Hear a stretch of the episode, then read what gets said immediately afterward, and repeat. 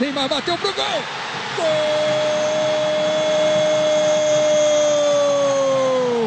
Neymar scorede, som man kan høre her, sejrsmålet i Brasiliens 2-1 sejr over Colombia, da de kanariegulde sidste gang var i aktion i den sydamerikanske VM-kvalifikationspulje. Nu skal Chittes tropper igen i aktion i kampen om plads ved slutrunden i Rusland 2018, og spørgsmålet er, om landsholdet kan holde kadencen efter sidste måneds fine resultater.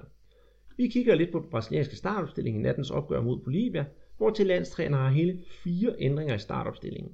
I Copa Libertadores er man kommet et step videre i planlægningen af næste års turnering, og der er varslet ændringer, som vil åbne for flere brasilianske hold i Sydamerikas svar på Champions League. Vi skal nu til at snakke G6 i stedet for G4, og hvorfor nu det? Selvom landsholdet spiller VM-kvalifikation, ligger ligaen ikke på den lade side. Vi har nu rundet den 28. runde, og som er også godt i gang med den 29. Palmeiras fortsætter sejrstimen, men var tæt på at snuble mod oprykkerne fra Santa Cruz. Forfølgerne fra Flamengo og Atletico Mineiro satte begge point til, mens Santos, der efter to sejre i rap, nu kun er to point for tredjepladsen. Storklubberne Fluminense, Atletico Paranaense og Gremio har alle lidt nederlag og prøver ihærdigt at holde trit med holdene i top 4. Mesterholdet fra Corinthians har sagt farvel til både trænere og spillere og har forsøgt at rejse sig. Det er endnu ikke lykkedes, og med endnu et nederlag er Copa Libertadores længere væk end nogensinde. I kampen om at undgå nedrykning af traditionsklubberne Internacional Cruzeiro begyndt at røre på sig. Men har klubberne fat i den lange ende, når det gælder om at undgå nydmygelse? Det er, hvad vi har på menuen denne her uge. Velkommen til, siger Andreas Knudsen og... Peter Arnholdt.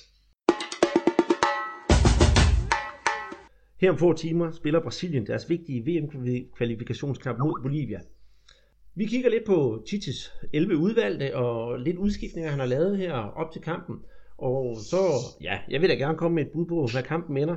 Skal vi øh, se på de 11 udvalgte, Peter? Ja, lad os gøre det. Altså, der er jo, som du siger, nogle, nogle ændringer. Altså i og med, at øh, Marcelo og Casemiro fra Real Madrid, at de begge to er, er skadet. Øh, og så er der jo en, en uh, karantæne til øh, Paulinho, som også har været fastmand i, i startopstillingen ja, for, for Chichis uh, landshold. Men uh, der, der er nogle ændringer, uh, der, der er sket her, og, og der er faktisk nogle, der er interessante. Men uh, hvad tager du lige holdopstillingen, som kan du kommer til at se ud? Vi har en gammel kending på mål, det er nemlig Alisson. Han har også fået chancen før. Så har vi uh, Daniel Alves, Marquinhos, Miranda og Felipe Luis i uh, forsvaret. Så har vi på midtbanen Giuliano, Renato Augusto, Coutinho og Neymar, og så har vi Gabriel Jesus helt i front. Det, det synes jeg faktisk er en, en, en ret giftig opstilling. Den, den kan jeg bestemt ikke klage over, og jeg glæder mig til at se brasserne spille noget rigtig god bold, forhåbentlig. Ja, du vil sige, at, at det, han har også truffet nogle valg, øh, Chichi, fordi at, at han har jo kaldt Thiago Silva tilbage, den, øh, den gamle landsholdsanfører, og han starter så på bænken, og det er fordi, han har været tilfreds med Marquinhos og Mirandas samarbejde i, i centerforsvaret. Og øh, så er der jo så også sket det, at, at William øh, Chelsea øh, han er så blevet, blevet taget ud, og det er jo så for at gøre plads til øh, øh, Felipe Coutinho, øh, som har jo stor succes i, i, i Liverpool. Og så endelig så er der øh, Giuliano, som har, har fået pladsen øh, på midtbanen i stedet for, for den øh, karantæneramte Paulinho. Øh, og så er der også noget andet, øh, der er lidt øh, værd at tænke på, det er, at, øh, at øh, Roberto øh, Firmino, som også har gjort det godt for, for Liverpool, han er så også øh, holdt ude til, til fordel for øh, Gabriel Jesus, øh, men, men han har i hvert fald øh, banket på til, til træningerne, og, og det er jo så også fordi Gabriel Jesus, han har spillet for, for Palmeiras så sent som i, i starten af den her uge, så han er kommet senere ind i, i træningerne, men han, han får altså chancen fra start. Ja, når jeg kigger på, på de enkelte navne også, så synes jeg faktisk, at, at brasilianerne, det, det ligner et lidt et, et, et aggressivt hold, de stiller op med. Der er virkelig nogle fremad, fremadløbende kræfter, og det synes jeg er bestemt med hver værke. Men tror du så, vi risikerer, eller ikke risikerer, at vi skal forvente, at uh, Brasilien de server Bolivia midt over? Ah, det, det, det, det tror jeg ikke. Altså, forventningerne er, er at, at øh, Brasilien de skal, skal vinde. Altså, de, de to første kampe under Titi, det var mod nogle, nogle svære modstandere i, i form af øhm, blandt andet Colombia. Og, og det her, det, det skulle være på papiret nogle, en, en lettere modstander. Øh, så, så det er måske også fordi, derfor har han gjort plads til, til Coutinho i, i, i det her opgør. Men jeg tror ikke, det, at det, han kommer til at, at, at save Bolivia over. Bolivia er godt nok kommet senere til, til byen, fordi de har forhandlet med, med fodboldforbundet om, om hvilken bonus de skulle have, og det, det trækker altså ud. Øh, så, så der har jo ikke været ro på, på linjerne hos øh, Bolivia, men de har blandt andet øh, comeback til Marcelo Moreno, som er jo en kæmpe stjerne her i, i Brasilien. Øh, topscorer for, ja, for, for en del klubber hernede. Og han var blandt andet med til at gøre Cruzeiro til mestre i 2014 var det. Ja, det var han. Og så, så blev han faktisk solgt til Flamengo, hvor han spillede i 2015 og spillede noget så frygteligt. Så lige i Flamengo, der toppede han i hvert fald ikke. Ja, som sagt, så har, har han fået comeback. Men også, altså, Bolivia har været igennem lidt sådan turbulent øh, tid her for nylig. De har lige skiftet træner, og de fik kun uafgjort mod, hvad hedder det, øh, mod Chile på hjemmebane. Så hvis jeg skal komme med et bud, og du, det er ikke sikkert, du er enig, jeg, jeg tror, du skulle få en 3-0 til Brasilien. Det byder jeg ind med. Ja, der, der er jeg nok lidt mere fedt ved dig. Jeg tror på, på 2-0. Jeg, jeg tror nok, de skal holde Bolivia fra at score. Så der er vi i hvert fald enige. Men jeg, jeg tror ikke, at Brasilien de kommer op på mere end, end uh, to mål. Men uh, det, det må vi jo se. Der må have et lille vedmål i gang på, på den. Det er i orden. Vi ved vel den sædvanlige is. ja, det gør vi så. En anden sjov ting, som øh, der er kommet her under, under Chichi, det er jo det med anfører. Øhm, han har jo skiftet i de to første kampe. Øh, der var Miranda, var, var anfører i den første kamp, og så var det så Dani Alves, der var i den, den anden kamp. Og så her i, i nat, så bliver det jo så Renato Augusto, som, øh, som får øh, chancen. Øh, så det er jo også en måde, han, han ligesom prøver at, at fortælle til omverdenen, at det der anfører, hvad det er altså ikke så stor en issue. Altså, alle, alle spillere er vigtige på, på hans hold. Og også i, i forhold til det der med at, at skifte skifte øh, anførbindet. Så også det med, at han har lavet nogle justeringer på, på holdet. Nogle er selvfølgelig nødvendige, men, men den med blandt andet Coutinho og, og Giuliano, det er jo også for ligesom at ligesom skabe noget energi på, på det her hold. Altså hvis du, hvis du gør det godt, så, så får du også chancen. Altså William har jo ikke spillet dårligt, men, men uh, Coutinho har jo bare været fantastisk, når han har været, været indhopper, så, så derfor så får han chancen her i, i nat. Jeg kan, jeg kan fortælle som sådan en lille kuriositet, ud over øh, hvad det, det nye anførerværv, han har fået, så har Chichi også foræret ham et øh, religiøst armbånd, i håbet om, at uh, der skal komme lidt hjælp fra oven. Ja, men det, det er jo et lidt uh, overtroet samfund, som, som vi har hernede, så, så hvis man graver nogle frøer ned i modstanders strafsparfelt, så skulle det også hjælpe. Jeg ved ikke, om der har været nogen i gang med en, en skovlernes spade op i, i, på Arena øh, deres uh, Dunas i, i Natal, det der kampen skal spilles, men, uh, men hvem ved, altså der er jo masser af sådan noget voodoo uh, hernede i, i Brasilien, specielt i, oppe i det, det nordøstlige, i, i, specielt i Salvador. Men øhm, jeg glæder mig til kampen. Jeg ved ikke, om jeg når at få set den, for det er jo trods alt midt om natten her i Danmark. Ja, men en lille sjov ting, vi måske skulle, skulle tage med, det var, at øh, der er jo seks spillere fra Brasilien, som øh, er i overhængende karantænefare. Øh, og den næste modstander, det er jo Venezuela. Og så er der så næste gang igen, så skal man jo spille mod Argentina. Øh, og det bliver jo en, en vigtig kamp. Øh, så det kunne da godt være, at der er nogen, der, der får, får brændt deres, øh, deres kort af her i, i, i aften, og så kan de stå over mod Venezuela, som jo er bundproppen i, i VM-kvalget.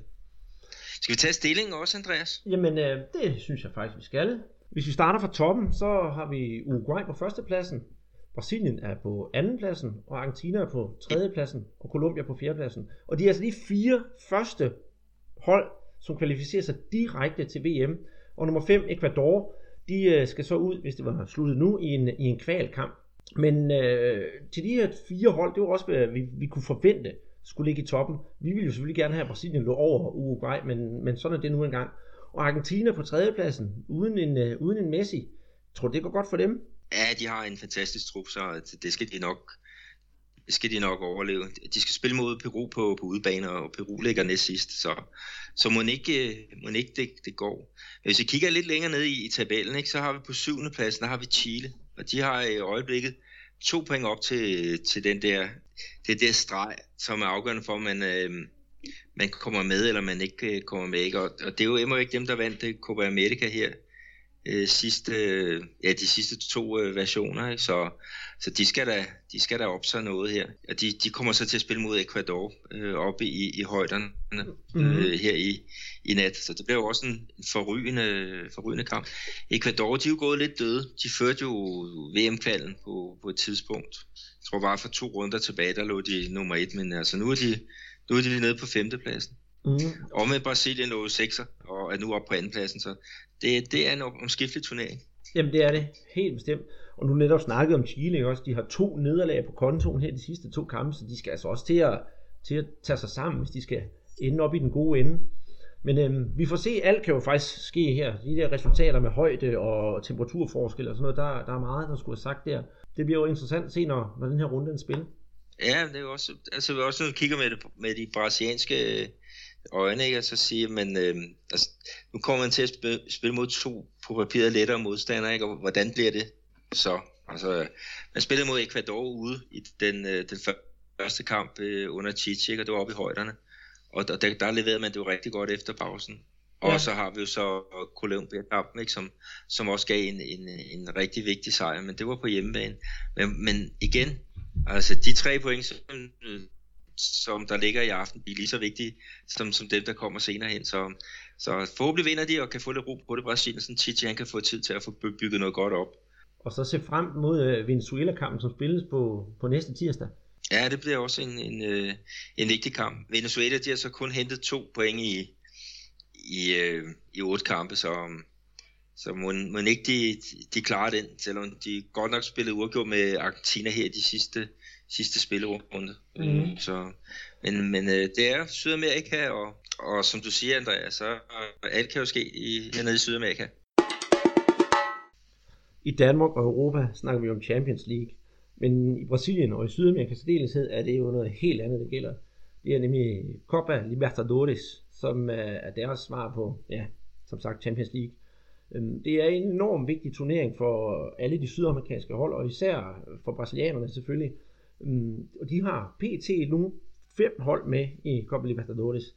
De tre, de tre øverste i ligaen, og så nummer fire i ligaen, som skal spille kval til Copa Libertadores, samt den brasilianske pokalvinder. Men lige nu er man begyndt at snakke om, at man har faktisk allerede gjort det, ændret i regelsættet, så der skal flere hold med. Så i stedet for, at Peter og jeg vi snakker om G4, som nu har kvalificeret sig, skal vi til at snakke om G6. Men øh, syv hold i Copa Libertadores fra Brasilien, er det ikke lidt voldsomt? Og det bliver helt sikkert en, en udvandring øh, af turneringen. Jeg siger, det er jo ikke så, så voldsomt igen, fordi at, øh, sådan som den er nu, så er der 38 hold, der er, er med, ikke? og nu bliver det så øh, 44, altså en plus på, på 6. Men selve omfanget af turneringen, det, det kan jeg så meget godt lide, ikke? at, at øh, nu og her, så, så er det jo en, der kører fra, fra februar og så til august, ikke? men, men øh, fremover, så bliver det altså fra med start samtidig, altså februar, og så kører den helt frem til, til november. Øh, og det, det synes jeg er, er, er fornuftigt nok. Altså ligesom med KB, øh, hvad hedder det, Champions League, hvor man også kører over et, øh, et helt år, så, så bliver det det samme her. Men i det hele taget, turneringen, den er, den er, jo, ret, den er jo ret voldsom. Den øh, indebærer alle lande fra øh, uh, CONMEBOL, og det er altså det sydamerikanske svar på UEFA. Og så øh, Mexico bliver en eller anden årsag altid inviteret med. Så det er jo, det er jo mange hold, der skal ud og spille, og det er jo mange, mange kilometer, der skal tilbagelægges, når de forskellige hold skal møde hinanden. Ja, der er transporten, der er det der med højdeforskelle. Der er også det med, med selve klimaforskelle, altså hvor at, øh, at nogle af dem, de, de skal jo, kommer ned fra, fra syd ikke, og skal spille øh, op et sted, ikke, hvor der er nærmest øh, hvad er det, 40 grader. Så, så det er jo kæmpe krav, der bliver stillet til, øh, til de klubber, der, der deltager. Altså de skal godt nok være dygtige på, på planlægningsdelen, hvis de skal have succes her i, i Copa Libertadores. Mm. Men, øh, men vi snakker om, om det der med, med, med antal af, af brasilianske hold. Altså der er jo så hele seks hold, altså hvor vi skal snakke G6 i stedet for G4. Seks hold fra, fra ligaen. Og, og det er jo noget, der er kommet her i, den, den, øh, i løbet af den sidste uge. Ikke? Så, så de hold, som, som nu i ligaen har, har ligget og kæmpet om den der G4, øh, ikke? Altså, der er måske nogle af dem, der, der nu kan ånde lidt og sige, ah, okay, vi er, vi er godt nok, øh, vi, vi er godt nok på øh, nærmest øh, på, på sikker kurs, ikke? fordi nu er der altså to hold mere, der, der skal med, ikke? og, og det, jeg, kan, jeg kan nu ikke så godt lide, når man laver sådan en ændring sådan lige øh, midt i en sæson, altså jeg havde gerne vendt, ventet med, at man havde så måske gjort, gjort det til, til næste år, altså hvor at det blev offentliggjort inden turneringen startede, ikke? i stedet for at det blev offentliggjort øh, mens turneringen kører på, fordi det, det vil betyde nogle, nogle ændringer for, for klubbernes øh, prioriteringer. Mm. det er rigtigt. Øh, vi skal så lige sige, når vi kommer til at snakke om, om G6 her, så er det altså første, anden og tredje pladsen, de bliver kvalificeret direkte til turneringen, mens fjerde, femte og sjette pladsen, de så skal spille kvalifikation. Men, men i det hele taget, så synes jeg også, at, at det er jo vanvittigt. Altså, du har jo syv hold med til sidst i, uh, i, i ligaen, fra ligaen. Og det vil jeg også sige, at, at det er jo en tredjedel af ligaen, der skal ud og spille Copa Libertadores. Det, det synes jeg ikke. Så, så mister turneringen lidt sin prestige. Ja, men jeg er helt, helt enig i, hvad, hvad, du, hvad du siger der. Og, og det gør jo også, at, at selve Serie A, det bliver nærmest sådan en, en forløber til, øh, til Libertadores. Altså, øh, det burde være eliten, der er med fra, fra alle, alle lande, og, og ikke, øh, ikke en turnering, hvor man tager fra, fra midterholdene, og, og så, så opad. Så ja, ja jeg, jeg, synes, jeg synes, det er en opper, hvis jeg skal være helt ærlig. Ja, men øh, lad os se, hvordan formatet kommer til at fungere. Altså, det kan jo godt være, at man skal vende sig til det, og det, det så vinder. Altså, hvis man skal se på det med på positive briller. Ja, det, det, det har du ret i. Der er så en anden øh, ting, som, som man snakker om, øh, og det er jo det med finalen. Eller finalerne, som vi, har, vi er jo vant til, at der bliver spillet ude og hjemme. Men, men fremover, øh, så er det planen, at, at der skal spilles øh, et finale, og det skal så ske på, på neutral bane. Øh, jeg ved ikke, om det bliver ligesom i, i Europa, ikke, hvor man forudbestemmer, hvor, hvor finalen skal spilles, øh, og så hvis det spilles på kamp nu i, i, i Barcelona, så hvis Barcelona de kvalificerer, så har de jo hjemmebane, selvom det hedder neutral bane. Jeg ved ikke, om, om det bliver på, på samme måde øh, her i, i, i Sydamerika, men, men, øh, men øh, i hvert fald i 2017, der bliver det stadigvæk ude af hjemme, men fra 2018 og frem, så, så bliver det sandsynligvis en kamp, hvor det, det hele skal afgøres. Ja, jeg, altså, jeg kan godt lide, at det skal afgøres i en kamp, men jeg kan også godt se det problematiske, at lønningerne nede i Sydamerika er jo ikke så høje, som for eksempel her i Europa, og fly, øh, billetterne på, på fly, det er jo også væsentligt dyrere taget i forhold til, hvad man har herhjemme. Så det kan jo være et stort problem, hvis, det, hvis finalen skal spilles for eksempel i Mexico, og så er det et hold fra, hvad ved jeg, Uruguay og Argentina, der skal spille mod hinanden, så er det jo ikke sikkert, at alle tilskuerne kommer. Nej, det, det, det har du ret i. Øh, man kan så sige, sportsligt, så har det måske bedre med en neutral bane, fordi mange gange så er det en fordel at slutte finalen af på, på hjemmebane, sådan som strukturen er, er nu. Men, øh, men øh, det bliver i hvert fald samme, efter samme recept her i, i 2017, hvad angår finalen, og så må vi jo drage os nogle erfaringer øh, fra, fra 2018 og frem. Det kan jo være, at det bliver en, en succes. En anden sjov ting, som vi nok lige skal tage med her, det er, at, at, øh, at man snakker ned i Comebol om, at, at øh, klubberne, der deltager, de skal have licens for at, at, at spille med. Og et af de parametre, som skal opfyldes for at kunne deltage, det er, at man skal have et, et kvindehold, og, og det er jo sådan lidt, lidt kontroversielt at, at have den holdning, synes jeg. Ja, det, det synes jeg også. Altså, hvis det nu var et af de helt små hold, de har måske ikke råd til også at skulle lave en ekstra kvindefodboldsafdeling, så, så man udelukker jo nogle hold simpelthen fra at kunne deltage i, i Copa Libertadores. Ja, der er i hvert fald nogen, nogen der skal, skal ændre lidt på deres øh, tankegang. Altså hvis det kan være med til at, at fremme øh, Øh, kvindefodbolden. Det er vel det, som, som de gerne vil. Så, så synes jeg et eller andet sted, de har ramt øh, lidt ved siden af. Øh, men, men det, som øh, man også kan gøre her, det er, at man kan lave samarbejde med en anden klub i, i hjemlandet, hvor man så, altså hvis vi tager FC København i Europa, altså de har jo ikke øh, kvindefodbold på, på deres øh, program, men de kunne så lave sådan tilsvarende et samarbejde med, med Frederiksberg Boldklub, altså FB, som har øh, kvindefodbold, og, og det er jo en måde, man kan komme komme om ved det hernede i, i Sydamerika og lave sådan nogle, øh, sådan nogle øh, samarbejder. Øh, så, så lad os se, men umiddelbart så synes jeg ikke, det lyder som om, det, det er en fremragende idé. Nej, men lad os se, hvad der sker. Øh, vi, jeg synes, vi skal prøve at kigge på det med, med positive briller. Er du, er du, er du med på den? Ja, lad os, lad os, øh, lad os gøre nogle, nogle erfaringer. Øhm, og så vil jeg så sige, at den der, der hedder Copa Sudamericana, som er, er den sydamerikanske pendant til øh, Europa League. Øhm, den, den bliver så øhm, den starter så senere end øh, Copa Libertadores. Den, den starter i, jeg tror det er august måned. Og de hold, som bliver elimineret af Libertadores, de kommer så over i, i, øh, i den der øh, mindre øh, turnering. Altså det er jo også noget, vi, vi kender fra Champions League og øh, Europa League. Så, så man, man har kigget mod Europa, når man har skulle lave den her nye struktur.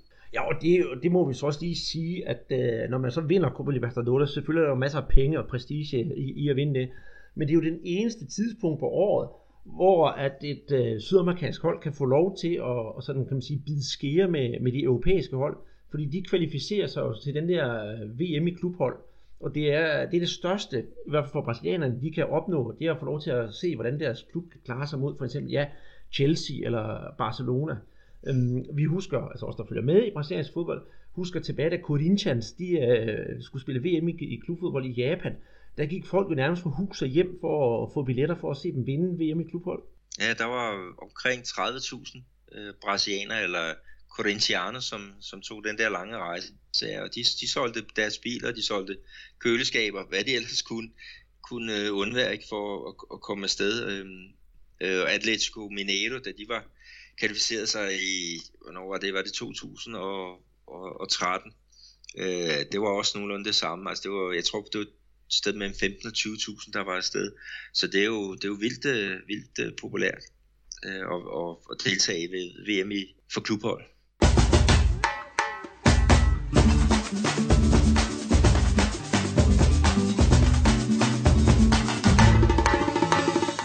Siden vi snakkede sidste uge, Peter, er der jo faktisk spillet halvanden runde, hvis man sådan skal sige det. Det er jo ikke fordi, der er sket sådan det helt vildt store. Øhm, nummer et i, i, i den brasilianske liga, det er jo stadigvæk Palmeiras, der bare cruise controller derud af. Og øh, deres sidste kamp her, der mødte de øh, Santa Cruz i en øh, noget af en øh, forrygende kamp, hvor, hvad kan man sige, at veteranerne, de fik lov til at score. Ja, men det, det er du ret i. Altså, jeg ved ikke, hvor, hvor kontrolleret det var. Altså, de, de vandt øh, Øh, godt nok øh, 3-2 ud over, over Santa Cruz, som ligger øh, hvad hedder, næst sidst. Ikke? Men altså, de var foran 1-0, 2-1 og, og så 3-2 og målet, øh, som, som gav dem sejr, det faldt altså først øh, 10 minutter før, før tid. Så ja, ja, altså du snakker om veteraner, øh, det er jo Roberto, du, du tænker på. Det er det nemlig. Og øh, selvfølgelig Graffiti på straffespark. Han scorede også, ja. Men hvis vi tager det sådan, øh, C. Roberto, han, han bringer jo de grønne foran øh, 1-0 øh, der i, i Recife. Øhm, og det er jo også det, den står ved, øh, ved pausen, så, så vidt jeg husker. Så får um, Santa Cruz, de får indskiftet øh, en, der fyr, der hedder Arthur, som kommer ind, og han scorer det første mål. Øh, Leandro Pejeda, som scorede i sidste runde, han bringer jo så øhm, øh, Palmeiras foran, øh, hvad er det, 2-1 han kommer ind og spiller den centrale angriber, og så rykker Gabriel Jesus, han rykker så ud på, på venstre kanten, og han har, han har gjort det meget godt, ham her, Leandro Beheta. Og det der så sker, det er, at, øh, at Arthur, øh, der var kommet ind der, der bliver begået straffespark mod ham, og det er jo så Graffiti, der udnytter øh, det sikkert. Og det var meget fedt, fordi han, han scorede tre mål i, i Copa Sudamericana, hvor øh, Santa Cruz var, var i gang her, men ellers har han jo været i en kæmpe måltørke, den, den gamle angriber. Øh, men, men han er altså han er ved at komme i, i gang igen, og det, det, er jo også noget, Santa Cruz skal, skal bruge. Men så den står altså så 2-0, men altså 10 minutter før tid, så er det Roger Guedes, som, som, øh, som, som scorer og putter de der tre point ind, efter den gode assist af Clayton øh, Xavier, øh, som også øh, blev skiftet ind i, i den her kamp. Så det var meget, meget omskiftelig øh, match, og øh, og det var jo en vigtig sejr for, for Palmeiras, fordi at øh, dit hold, de, de satte jo point til. Ja, de, øh, jeg satte point til, for jeg vil ikke kalde det, det snublet. De fik en, øh, en kedelig 0-0 mod São Paulo, og det er faktisk ret sigende, hvis man, øh, hvis man har hørt sådan vores tidligere podcast, hvor både Flamengo og São Paulo, de var inde i sådan en periode med at vinde og tabe og vinde og tabe. Så det var nærmest oplagt, at når de endelig skulle møde hinanden her i anden runde, at de så skulle spille uafgjort. Men jeg vil dog sige, at øh, Flamengo burde jo reelt set nok være, være holdet, der skulle have løbet med sejren, men øh, sådan er det nu engang. Og de spillede jo trods alt på udebane. Så øh, både som, ja, nu er jeg jo selvfølgelig Flamingo-fan, jeg, jeg kan ikke være helt utilfreds, fordi jeg synes faktisk, det var et okay resultat på udebane mod São Paulo, som kan være sværere. Og så har São Paulo, de har jo øh, fundet en, øh, en supermålmand i Denis. Ja, det var ham, der afløste øh, øh, målmandsveteran eller målmandslegenden Rogerio Seni, som er jo kendt for at score, han scorede, var det 100 og, og nogle 30 mål i, en, en, en karriere, som, som kørte over, var det 25 år for... Ja. Ja. Men altså, man kan slå ham op i Guinness rekordbog som den mest, målsco- den mest scorende målmand i historien. Ja, men han, han, var, han var jo kæmpe, kæmpe fyr. Øh, øh, dernede. Kæmpe, kæmpe idol. Øh, og jeg mener faktisk stadig, at han laver noget arbejde for, for St. Paulo, sådan noget ambassadør, men, øh, men øh, Dennis han har i hvert fald gjort det rigtig, rigtig fornemt. Øh, han har en pragtredning på et, et hovedstød fra øh, Leandro Damian. Øh, det, det er i anden halvleg, og, og redder altså dermed det ene point til, øh, til St. Paulo. Øh, det med, med angriberne og, og, og Flamengo, skal tage med, at øh, Paulo Guerrero han startede inden. Ja, det gjorde han nemlig. Det, det gjorde han, og han blev så hævet ud til fordel for, for Leandro Damião. Men Guerrero, han, øh, han kunne altså ikke levere varen lige i den her kamp, som vi har snakket om i var det forrige podcast, at når han kom på banen, så, så var han ved at være varm igen. Men sådan er det nu engang. Jeg vil også lige tage med, at, at Paulo Guerrero, han er jo så ude her i det næste kamp for, for Flamengo. Øh, fordi han er afsted med det peruvianske landshold. Og Leandro Damião, han er faktisk karantæneramt. Og deres tredje angriber, det er den unge Felipe Viseu. Øh, og, og han øh, var faktisk udtaget til øh, det brasilianske U20-landshold. Men øh, Øh, så han skulle altså afsted med, med dem. De spiller en fire, fire nationsturnering i Chile, tror jeg. Det er. Men han har altså fået fri, øh, så, så han kan spille og, og starte inden, når de skal spille øh, Fla-Flu. Den der kæmpe, øh, øh, kæmpe derby mod, øh, mod rivalerne fra, fra Fluminense. Det, det er jo det, der står på programmet næste gang for Flamengo. Så det, det bliver en ung mand på, på toppen. Øh, og de rutinerede målræve, de må altså ja, sidde ude på, på, på karantænebænken og med landsholdet i, øh, for Peru. Ja, altså, jeg skal dog sige, at før Flaflu, der skal de altså lige en tur, en tur over Santa Cruz, og de kunne næsten levere Levare mod parametre, så det bliver jo heller ikke nemt for, for Flamingo først, altså Santa Cruz, så dårligt i bunden, men, men nok kan lave noget, og så skulle spille mod øh, Fluminense bagefter. Og der er der en lille, øh, en, en lille hage på den historie, for øh, inde på vores Twitter-profil, der blev, der blev vi spurgt på et tidspunkt, hvornår at øh, Maracanã genåbnes, øh, netop på grund af Flamingo. Det var nemlig sådan, at de gerne ville spille på Maracanã, den her Fla-Flu, men det kan så ikke lade sig gøre. Og så har de skulle finde ud af, hvor de skulle spille kampen, og man blev enige om, at de kunne spille på Arena Botafogo, altså der, hvor Botafogo spiller deres kampe, det der intermistiske stadion på, på øen, hvor lufthavnen den også ligger i Rio. Men øhm, det kunne de ikke komme til, så nu skal de altså en tur ind i staten Rio i Volta Redonda og spille øh, fodboldkamp. Så det er sådan lidt en, en misære. Og hvad Maracanã angår, der er Flamengo så trætte af det efterhånden, at de kan komme tilbage til Maracanã, at de har tilbudt et firma, det firma, der står for, for græsset på Maracanã, det hedder Greenleaf. Og øh, Flamengo vil gerne have banen klar til den 23. i 10. Og de har så tilbudt, at de gerne vil betale noget af reparationen inde på, på Maracanã, som jo som sagt ligner en pløjemark. Så det er lidt af en, en fase med det stadion efterhånden. Men lad os se, hvad der sker. Jeg tror personligt ikke på, at Maracanã er færdig til den 23. 10. Ja, men lad os krydse fingre for det, at det, det kan ske. Hvis de betaler nogle penge under bordet, så skal det nok blive klar. Ja, det, det tør jeg ved med. Og så er det jo bare typisk Brasilien. Ja, det, det er typisk øh, Brasilien, men, men jeg vil sige, hvis de nu ikke lige kommer tilbage til, til Maracanã, så har de jo altså gjort det forrygende på de stadions, hvor de, de har spillet.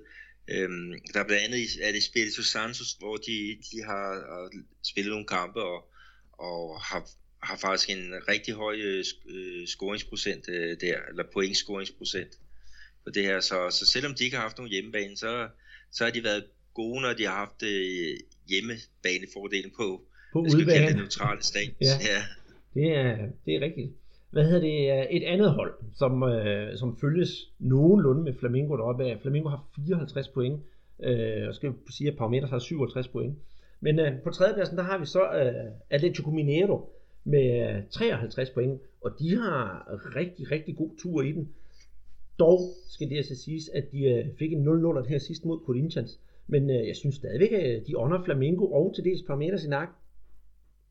Ja, men de vandt øh, de vandt 2-1 ude over Ponte Preta, og det har været et af deres problemer at, at hente sejre på, på udebane, og, og Rubinho, øh, han har jo også netop udtalt sig, at, øh, at den her sejr, den var altså øh, vigtig for det, fordi at, at øh, det kan ikke noget, at, at man er meget, meget stærk hjemme, hvis man så smider det hele væk på, på udebane, så de skal have point ude, hvis de skal holde sig ind i, i mesterskabskampen, og det er øh, klubbens øh, ambitioner. Så, men det, det første mål øh, ude mod Ponte Plata, det var et fantastisk mål, øh, sat ind af Junior Urso, en defensiv midtbanespiller. Han, han, sætter, han har et fantastisk godt dybdeløb. Øh, Atletico, de kombinerer sig igennem i venstre side, og så kommer den øh, øh, et indlæg til den fjerneste stolpe, hvor øh, Junior Ursa kommer helt fri af sin markering, og nærmest på kung fu manér øh, sparker, sparker bolden ind. Og det er et af dem, der, der må kandidere til rundens øh, bedste mål. Øh, målet til 2-0, det var Clayton, øh, som også er kommet i gang med, med målbescoring.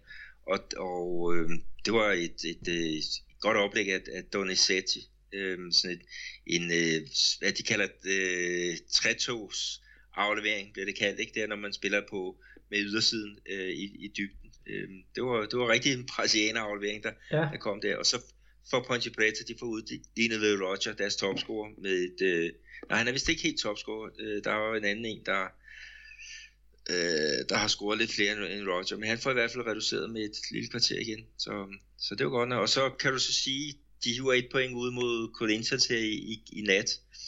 Og øh, 0-0. De var lidt heldige Atletico, fordi Corinthians de får, får øh, annulleret et mål, øh, som, som egentlig var, var godt nok. Så, men igen, når vi snakker om, om det med øh, en slags devaluering af de her mesterskabskampe, ikke, så kunne Atletico Mineiro, de måtte undvære fire spillere, som er afsted med, med landsholdet her i, i de her dage. Ikke? Og, og det er jo bare ikke, det er jo ikke godt nok. Et andet hold, som ikke kan stille op med, med fuld anskab, mandskab, når der er landshold, det er jo øh, fiskene fra, fra Santos. Og efter nedturen her for et par uger siden mod Sport Recife, så er de kommet tilbage på sporet. Først ved i weekenden at, at vinde en 2-0 sejr over, hvad hedder det, Atletico Paranaense, som, var, som er deres direkte, kan man sige, øh, modstander om at få det flot plads op foran. Og så vandt de skam også her i nat en, øh, en, en 2-1 sejr over Fluminense. Så det var da to rigtig gode skalpe Santos, de har taget der.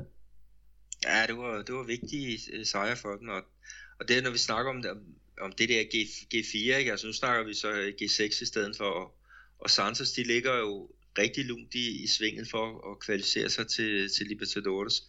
Altså lige i øjeblikket, der har de 8 point ned til, til det hold, der, der ligger nummer, nummer 7. Og der resterer Altså, det er ni kampe, ikke? Så, så det ser fornuftigt ud. Altså, Santos, de er på Libertadores kurs. Er... Jeg tager med også deres topscorer, uh, Victor Bueno. Han er jo så ude med, med en skade, men uh, den rutinerede uh, Ricardo Oliveira, han har været scoret her de sidste to kampe. Han, han kom også på, på pletten i, i går.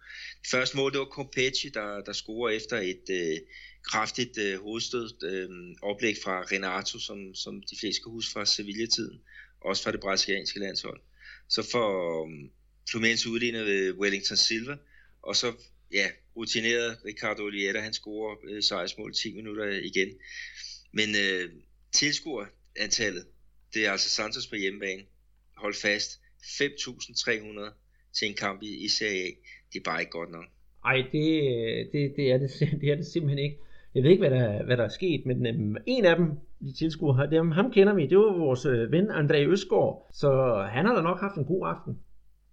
Han har haft en pragtfuld dag, fordi øh, for inden der var han ude og så se øh, øh U20-holdet spille pokalkamp mod America Mineiro, og øh, det var så en kamp, øh, Santos vandt med, med 3-2, så øh, han, han får, han får set nogle kampe i øjeblikket, og, og han nyder det, øh, efter hvad han, han fortæller.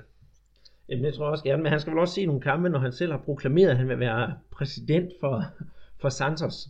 Ja, han er, han er på, på rette kurs i hvert fald. Han er sindssygt populært i, i, i Santos. Ja, det kan man i hvert fald se på hans, øh, på hans Twitter-feed.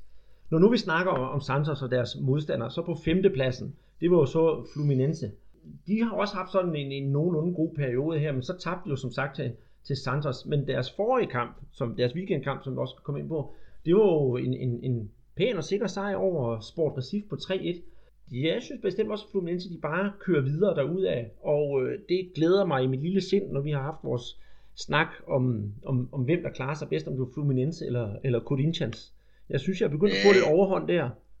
Ja, det, det må jeg, der må jeg give mig lidt der, men jeg tror stadig, at Corinthians, de skal nok få, få, få lavet noget, noget godt her til, til sidst. Men med den der kamp mod Sport Recife, de, de scorede faktisk alle fire mål. Ja, det er, det, det er faktisk rigtigt. Hvad hedder det? Gun, han, laver, han starter med at lave selvmål efter 11 minutter. Og så efter 64 minutter, der scorer Marcus Junior til øh, 1-1, og så Richarlison til 2-1, og så slutter øh, Gustavo, han slutter efter 87 minutter med at score til 3-1 på oplæg af Gum, så han fik da repareret lidt på skaden. Ja, og det der mål der, som øh, Gustavo Scarpa han laver, det sidste mål der, det, er, det var altså også øh, et, et, et lækkert mål, øhm, hvor han, han chipper den ind over, over keeperen, og den rører direkte ja, i en, en, en, en rigtig pæn bue, ikke? Og, og kravler lige ind under, under overlæggeren. Øh, fantastisk teknik, han har, Gustavo Scarpa, og, og han har, ja, det er en, vi kommer til at høre om øh, fremover. Og vi har jo snakket om ham før, altså, at, at han har virkelig overtaget, øh, hvad hedder det, den strålende glansrolle efter Fred han har forladt klubben. Og jeg, jeg kan kun tage hatten af for Gustavo Scarpa. Ja, han spiller så en, en anden position. Han ligger ude i siden, ikke, hvor Fred han var mere, mere den der... Øh, Target med... Øh, sens. Ja, det, det, det har du ret i. Men, men, men øh, jo, han er, han er på, på ret kurs. Gustavo mm. Scarpa, altså læg mærke til, til ham fremover. Ja, hvad var det, jeg kalder ham? Scarpe Scarpa? Ja, det, det, det er i hvert fald nok godt, når man skal huske ja. hans navn. På 6. pladsen, der finder vi så Atletico Paranaense. Og øhm, de, dem har jeg ikke rigtig sådan andet at sige til, at de, de ligger næsten hvor de skal, og, og ja, hvad kan vi sige, de tabte så mod Santos. Det har vi jo lige snakket om. Og så vinder de her til sidst mod øh, Chapecoense 3-1. Det er der ikke så meget at sige til. Chapecoense, som vi altid kalder for de grå mus. Har du noget at tilføje til det? Nej, ikke, ikke så meget. Altså, øh, de har jo en, en angriber, der hedder Pablo, og, og han stod, stod til igen, og, og han er altså også en af dem, vi skal lægge mærke til, til fremover. Øh, Atletico Paranaense har jo en fantastisk hjemmebane. Øh, kunstgræs øh, har de selvfølgelig fordel af, men, men øh, jeg tror kun, de har tabt en kamp hjemme, og så har de måske spillet en eller to uafgjort. Resten, det har været, været sejre, så så øh, det kan være, at den der kunstgræsbane, den skal luftes i Copa Libertadores her næste år. De, de er i hvert fald med i G6 øh, ja. her. Og der vil jeg godt, øh, apropos det, øh, der vil jeg faktisk godt klage lidt over, over Atletico Paranaense. Altså 12.292 tilskuere. Det, det synes jeg egentlig også er lidt fesen for, for en klub med så store traditioner. Ja, det, det lyder heller ikke af, af så meget, men altså, man snakker Santos, der har været verdensmester for, for klubhold øh, et par gange, ikke? de hiver 5.200 eller 5.300, så, så kan Leto Paranense godt være, være det tilskuerantal øh, bekendt, men, øh, men øh, de skal have da folk til, til stadion, og, og der er jo nogen, der prøver noget med at, at sætte priserne ned, og, og det er jo da altid godt. Jeg tror simpelthen bare, at, at også det er en, en hverdagskamp, øh, og øh, lidt halvsent, ikke, og dårlig vejr og sådan noget, så, så bliver folk øh, derhjemme. Ja, det, det, har, det har du sikkert ret i. Så øh, tiltrækker fjernsynet nok lidt mere. Ja, det, det gør det. De, de fleste kampe, de bliver jo de bliver jo så vist på, på betalings, eller alle kampe bliver vist på betalings-tv, men, øh, men øh, jeg har jo den holdning, at øh, det er bedre at se kampene på, på stadion. Jeg er jo også heldig, jeg har jo masser af fodbold rundt om hjørnet. Ja, det, og det, kan sige, det har jeg jo trods alt ikke. Så jeg tager den altså på fjernsynet. Hvis vi kigger længere ned i, i, i rækken, så på 7. og 8. pladsen, der finder vi jo, ja, kan vi sige, to giganter, som er på gevaldig slingerkurs. Øh, henholdsvis Gremio på 7. pladsen med 43 point, og Corinthians på 8. pladsen med, med 42 point. Øhm, Gremio, det er, det, er, det er den der vind og tab og vind og tab. De lavede ud med at tabe i weekenden mod Cruzeiro, og den kamp, den var du jo inde og se, Peter. Øh, Cruzeiro, ja, det er jo også et tidligere storhold, som også ligger på en lille flatterende plads nede i bunden. Øh, var det fortjent eller ufortjent? Jeg synes, det var fortjent nok, at de vandt 1-0. Det var deres, deres anfører Enrique, der, der scorede øh, i, i anden halvleg. Øh, men, men det var en, en kamp, som, som ellers var sådan rimelig, rimelig jævnbyrdig. Øh, Grêmio, de, de kom til, til kampen uden deres øh, OL-vinder, øh, Wallace, øh, altså, og han var, han var altså savnet. Øh, øh, og så havde de jo Luang op foran, som, som måske kunne være med være på vej til, til Barcelona, ikke? og han var også deres, deres klart, øh, klart bedste i, i den her, ikke? og har et par, par gode chancer. Øh, men øh, det, var, det, var ikke, det var ikke en fantastisk god kamp af, af, af Grêmio, altså det var, det var hårdt arbejde, øh, som, som de præsterede, ikke? og det var så bare ikke nok den her gang. Men de reddede den jo så i, i går, ikke? hvor de vinder uden 1-0 over, over Vitoria, så, mm, så deres nye træner, Renato Gaucho, han har altså han har fået, fået sat gang i et eller andet, og, og at de jo ikke vundet ude i, jeg tror det sidste måned må, måske, ikke? Så, så det var en, en vigtig sejr, de, de fik hentet der. Og, øh, og de er på kurs nu mod, mod G6 igen. Øh, de har jo ellers været, været nede og lægge nummer 10, efter at have været i, i top 4 i en, i en periode, ikke? Så, så det har været meget svingende for, for Grêmio.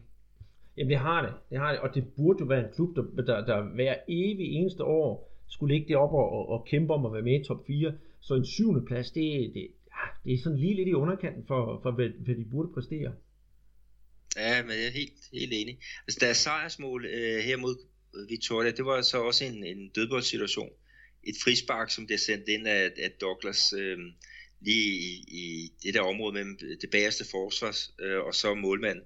Og der er det så Jalson, der, der dukker op og, og vipper den ind øh, i, i, i krogen. Så, så når man skal vinde på en snæver 1-0 sejr på, på en dødboldsituation, det er jo heller ikke tegn på, at, at der er så meget flow i det. Nej, overhovedet ikke. Øh, ja, og så et andet hold, som vi kommer ind på nu, som har endnu mindre flow i det, det er jo Corinthians. De er jo fuldstændig gal afmarcheret efter Chichi han stoppede, og, og, og ja, jeg kan faktisk ikke huske, hvornår de sidste har vundet en kamp. De har ikke vundet, i hvert fald de sidste fem kampe, de har spillet. I weekenden, der taber de jo så 2-0 til Botafogo. Og i det hele taget, øh, i, i, i en reallig kamp af Corinthians, altså Botafogo kommer foran 2-0, og da Corinthians endelig får chancen for at komme tilbage på et straffespark, så kikser de i straffesparket. Så det var sådan lidt øh, ved siden af sig selv. Og så her i taber de jo så, undskyld, de taber ikke, de spiller uafgjort mod Atletico Mineiro. Altså, ah, kom så Corinthians, de skal da op på hesten igen. Det skal de, ja. Altså, de blev så snydt for sejren i, i går mod Atletico Mineiro øh, da de får annulleret et, et, et mål, og, og det var altså en, en fejl, øh, fejldom, har man så fundet ud af øh, senere. Men, men øh, de har jo været igennem en, en kæmpe udskiftning, altså jeg prøvede at, at, at sætte op, hvem der egentlig var, der, der, der vandt turneringen sidste år, ikke? Og, og på det hold, ikke? Altså, de har mistet til kinesisk fodbold, der har de mistet Renato Augusto, Gertson, Gilles og, og Ralf, og der er to af dem, der er med på, på øh, landsholdet i, i øjeblikket, det brasilianske landshold. Så har de mistet øh, Wagner Love, som, som nu spiller i, i Tyrkiet. Så har de mistet to spillere til portugisisk fodbold, Elias og, og Felipe. Øh, og Elias var jo også med på, på, på landsholdet indtil, for, ja, indtil Titi overtog. Ikke? Og så er det Bruno Enrique, øh, som er, kommet til Palermo. Altså det er jo, hvor mange er det? 2, 4, 6, det er 8 spillere fra en startopstilling, som de har mistet. Plus de har mistet deres, øh, deres mester Chichi til det brasilianske landshold. Altså, det, det forklarer jo lidt om, hvor, hvor problemet det er. Jo, det, det, det er rigtigt, men det, det, det er jo frygteligt, at holdet ikke har en, en backup-plan. Altså bare sælge arvesølvet, og så, nå, så går det nok det hele. Og det gør det jo så ikke. Nej, men det, der skete jo også det, at, at det med, med at, at, at sælge, altså, de havde faktisk ikke nogen, noget valg, fordi at i de spillers kontrakter, der var en øh, frikøbsklausul, og de der kinesiske klubber, de laver jo bare pengene på bordet. Bum. Så, så skulle de jo øh, hvad hedder det, frigive spillerne. Øh, og og øh, det der så bare har været, været problemet, det er, at de ikke rigtig havde en idé om, at det ville ske. Øh, så, så de var blevet taget lidt på seng. Det må man jo sige. Man kunne sige en ting, som de måske øh, skulle have lavet om, det var, at de skulle ikke have frigivet Titi til det brasilianske landshold. Øh, det er måske den, den største bummer, de, de har lavet, men øh, det er man glad for i, i fodbold Brasilien. Ja, det, det er man jo, men der er nok mange Corinthians, der er knap så glade for, at Chichi er blevet landstræner. De havde nok hellere set ham som, som værende blivende i Corinthians. Der er nemlig også mange brasilianere, der føler, at klubben står over landsholdet. Men øh, sådan er det jo. Ja, det er det. Men altså, hvis jeg kigger på holdet, altså, det, der, er, der er en af de, de store spillere, Casagrande, øh, han har sagt om, om holdet, at det, det er ikke andet end et midterhold øh, lige i øjeblikket. Altså de mangler noget, noget styrke øh, fysisk, de mangler noget aggressivitet. Og de spiller egentlig meget pænt øh, bolden rundt, og deres, de har høj procent på, på, på rigtige afleveringer. men, men igen, det, det er rundt og rundt. Altså det der med virkelig at få, få afsluttet tingene og, og være målfarlige, altså det er jo et, et område, de, de har manglet, ikke? Og, og de har jo heller ikke haft en rigtig øh, dygtig centerangriber, øh, siden de, de kom af med Paulo Guerrero til, øh, til Flamengo. Nej, det, det er bestemt rigtigt. Ja. Øhm, skal vi gå videre i tabellen? Ja, lad os gøre det. Ja, der har vi på, på 9. pladsen, der har vi Botafogo. Og øhm, ja, hvad skal vi sige til dem? de lider et, ja, det må være et, et utroligt bittert nederlag til den absolute bundprop Amerika. Og så har de rejst sig op efter det, og så vandt de jo faktisk deres øh, weekendkamp her netop 2-0 over, over Corinthians. Og dem har vi jo så lige så snakket om. Så måske skulle vi mere kigge frem og se, hvad, hvad skal Botafogo have næste gang. Det er nemlig Figurense. Tror du, de vinder den, og så kravler lige så stille op i tabellen? Ja, den synes de skal vinde. Figurense er i, i krise. Og, og Botafogo, de har altså et, et par, par spændende spillere op foran. De har jo Nielsen, øh, som, som scorede mod, øh, mod Corinthians. Øh, han blev i tidens morgen kaldt for den øh, nye Neymar, da han spillede for, for Santos. Og så har de jo den, den offensive midtbanespiller Camilo, øh, som, som også du har, har rust rigtig meget. Ja. Og så har de jo en øh, op foran, øh, normalt så er det en, der hedder Sasa, der, der spiller øh, deroppe, en, en, øh, en mørk angriber, der har scoret, han har scoret 10 mål øh, i år. Øh, men han er så ude lige i øjeblikket med, med en skade, og så har de jo så en, der hedder Vinicius Tanki, altså Tank, Tank Vinicius, som er 21 år, og han er, laver oplægget til, til et af målene her, ikke? Og, og han er sådan på, på gang, ikke? men må ikke de håber på, at Sasa han snart øh, er, er klar igen. Det er et hold, som, som måske ligger lidt over, hvad de fleste havde forventet. Botafogo. Det er, som du siger, en stor klub, men øh, de har bare ikke rigtig nogen penge, så de skal måske kigge mod deres U20-hold, fordi de blev mestre øh, her for, jeg tror det er 10 dage siden, brasilianske mester. De slog faktisk netop Corinthians over de der to kampe. Øh, så, så der er masser af talenter at hente i den der klub. Ja. Øh, resten af midtersektionen, hvis vi skal kalde det ligaen, den hedder så øh, Ponte Preta på 10. pladsen, på 11. pladsen Chapecoense, på 12. pladsen Curitiba, 13. pladsen São Paulo, 14. pladsen Vitória, 15. pladsen Sport Recife, og så kommer der noget spændende her, det er nemlig Cruzeiro. Cruzeiro, de har jo simpelthen haft en, en, en frygtelig sæson, og jeg har faktisk på et tidspunkt spået dem til at, at være nedrykkere. De der så småt begynder at vente igen. De øh, vandt jo, som sagt, her over Gremio. Tror du, de er på vej opad? Ja, det må, jeg da, det må jeg da i hvert fald håbe, fordi øh, ellers så går jeg da glip af en masse god fodbold her til, til næste år. Jeg håber, at, at øh, de får, får styr på det, ikke? men hvis vi kigger ned under øh, den der nedrykningsstreg, så er der jo også et, et hold som International, som virkelig er, øh, det, det er en katastrofe, at de, de ligger dernede. Og de er jo begyndt at, at, at vinde her. Ikke? Hvis de bliver ved med at, at, at køre på, ikke, så, ja, så kan jo Cruzeiro hurtigt ende ned under, under stregen. Ikke? Altså, der er jo kun, øh, jeg kunne se, kun to point ned til, øh, til nedrykningsstregen. Så de får en nøglekamp her på, på, på lørdag, øh, hvor de tager imod øh, Ponte Preta her på øh, Mineirão. Ja. For den kamp, jeg, jeg selv skal ind og se. Og jeg skal faktisk sige, at jeg har overvejet at gå ned og investere i en t-shirt her i dag, hvor, hvor der så skulle stå, jeg så kampen, da International de vandt herover Figurense. Det var helt tilfældigt. Det var, den kørte i baggrunden, og så sad jeg selvfølgelig og fulgte lidt med. Og jeg opdagede jo faktisk, at uh, Vupti, så var International foran, og de spillede faktisk en gedigen god gang fodbold. Så det var slet ikke ufortjent, at de vandt. Og jeg håber, de fortsætter den stil, for det var seværdigt, og det var, der var virkelig kvalitet over det. Jeg ved godt, at Figurense det er også en anden nedrykningskandidat, men alligevel, fuld retfærdig sejr, og ja, jeg håber, at de kommer tilbage på sporet. Ja, men der var også pres på øh, internationalt, fordi inden den der kamp, der var de, ja, der hed fire point op til, til nedrykningsstregen, ikke? Så, så det var sagommen med vigtigt, at de, de fik de der tre point. Og så var det målscoren, skal vi også lige have med, det var Vitinho, der var, var tilbage, og, og han, han udnytter jo en, en, øh, en svær overlevering ind i feltet efter, er det små 10 minutter? Ja, faktisk er det for 5 minutter, så det var rimelig hurtigt i kampen det var også vigtigt. Så. Men, men øh, nu spillede de jo mod, øh, mod Figueirense, ikke? Og, og her i, i aften, der skal de jo så spille mod Curitiba. Og Curitiba, de ligger i øjeblikket på, på 12. pladsen, så, så det, er jo, det er jo også en kamp, som International, de, de skal vinde. Ikke? Altså, inden at, at uh, kampen bliver spillet, så, så har de jo tre point op til, til nedrykningsstregen uh, International nu. De ligger nede som nummer 18. Figueirense, de er nummer 17 ikke? med 31 point. Øh, og så har du Cruzeiro, ikke, som tager 33 Mm. point. Så der, de, de har noget, de skal indhente internationalt, og øh, de, de får en, en god mulighed her i, i aften på, på hjemmebane. Mm. Og det sjove er faktisk her, da de spillede mod Figueirense. Ved du, hvor mange mennesker der var på stadion? Der var mange. Der var 30.796, og det kan jeg altså kun klappe i hænderne af nu, når vi har snakket om nogle andre kampe, hvor der var knap så mange tilskuere, at et, et hold, det går så skidt for, alligevel kan, kan have 30.000 mennesker på stadion. Det, det synes jeg, vi skal tage hatten af for. Ja. Øh, Andreas, jeg ser, at du var på, på tur øh, og snakkede med de der Vejle-brasilianere, så, så havde du en, en, en sjov snak med, øh, med den ene af dem. Ja, det havde jeg, øh, og det var ham, jeg ikke, jeg fik jo ikke optaget, da, da jeg snakkede med, med Lukas Meyer. Han har, han har spillet i, øh, det sidste klub, han spillede i, det var i, i Helsinki i, øh, i Rio, men han har haft sin, hele sin fodboldopdragelse, den har han haft i Gremio.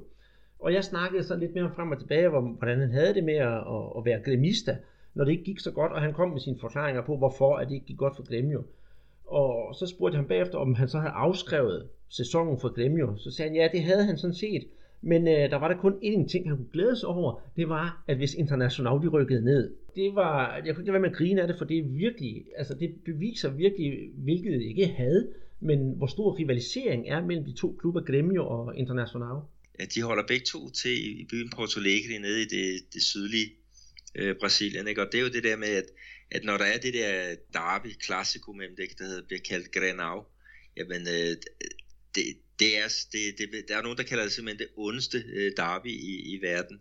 Om det er rigtigt, det, det ved jeg så ikke, men, øh, men øh, der bliver virkelig gået til den, og i det sydlige Brasilien, der, der bliver der spillet hårdt, og øh, det gør der specielt, når, når de to hold, de, de spiller mod hinanden. Det gør der, og, det, og, og, og hvis jeg skal lave sådan en top 10 over ligakampe, jeg har set i Brasilien i år, så, så tror jeg faktisk, jeg vil have en Glanau ind under den, og det var dengang, de spillede om statsmesterskaberne. Det var virkelig fascinerende, god fodbold og underholdende og på virkelig et højt niveau.